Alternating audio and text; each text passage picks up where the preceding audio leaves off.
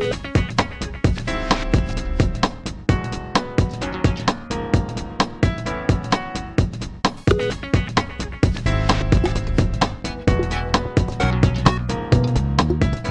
2 A Scandalous Life. Chapter 6 Taking on the Establishment. All religious institutional embeddedness, whether in the form of temple worship, unjust social systems, or repressive religious practices, is challenged by the revelation of God in the life, death, and resurrection of Jesus. Gail O'Day. Earlier, I claimed that Jesus' offensive actions of turning water into wine were the tip of an irreligious iceberg. In the next few chapters, we are going to dive beneath the surface to see just how deep the scandal goes. In the process, we will see how the actions of Jesus reveal the irreligious heart of God. To fully appreciate this, we need to get a better view of the socio religious context in which Jesus lived and taught. The religious people of first century Israel considered various external characteristics of their faith to be central to their spiritual lives. These were badges of identity, boundary markers of unique status and calling. We could divide these external issues into five categories, all of which Jesus challenged in some way. First, Torah. The law of Moses was to be obeyed down to the letter, including dietary laws and Sabbath regulations. Second, tradition. Keeping the tradition of the elders, handed down from their ancestors, was on par with obedience to Scripture. Third, tribalism. Ethnic, national, and cultural purity were bound together with religious identity.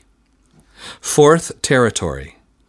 A theology of holy geography, with certain land, cities, and places being more sacred than others, made war against those who invaded this land and expected religious duty. Fifth, temple. God was thought to dwell in one holy location in a unique way where worshippers could offer sacrifices and receive forgiveness. Notice that each of these identity markers engenders exclusivity. Together they helped prop up a strong us and them mentality. In the following chapters, we'll see how, one by one, Jesus contested the popular understanding of each of these values in scandalous ways, paving the way for his more radically inclusive kingdom. At this point, it is worth noting something important. Read the New Testament, and you will see that Jesus was very hard on the religious leaders of his day. He often condemned them for their hypocrisy, blindness, and hard heartedness. Because they were leaders of the Jewish religion, some ignorant people have concluded that Jesus or the New Testament authors are somehow anti Jewish or anti Judaism. Nothing could be further from the truth. The Jesus of the Bible is no more anti Jewish than was Isaiah, Jeremiah, Amos, or any other Old Testament prophet who criticized Israel for missing the mark in their day. Jesus' challenge to his contemporary Jewish leaders represents a critique from within. It was an in house debate motivated by love. His harsh words against Jerusalem, the temple, or the religious leaders were not motivated by any anti Jewish sentiments, but exactly the opposite.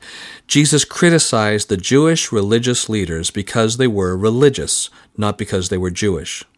The fact that Jesus rebuked religious hypocrisy and not Judaism in general is very important for us to grasp.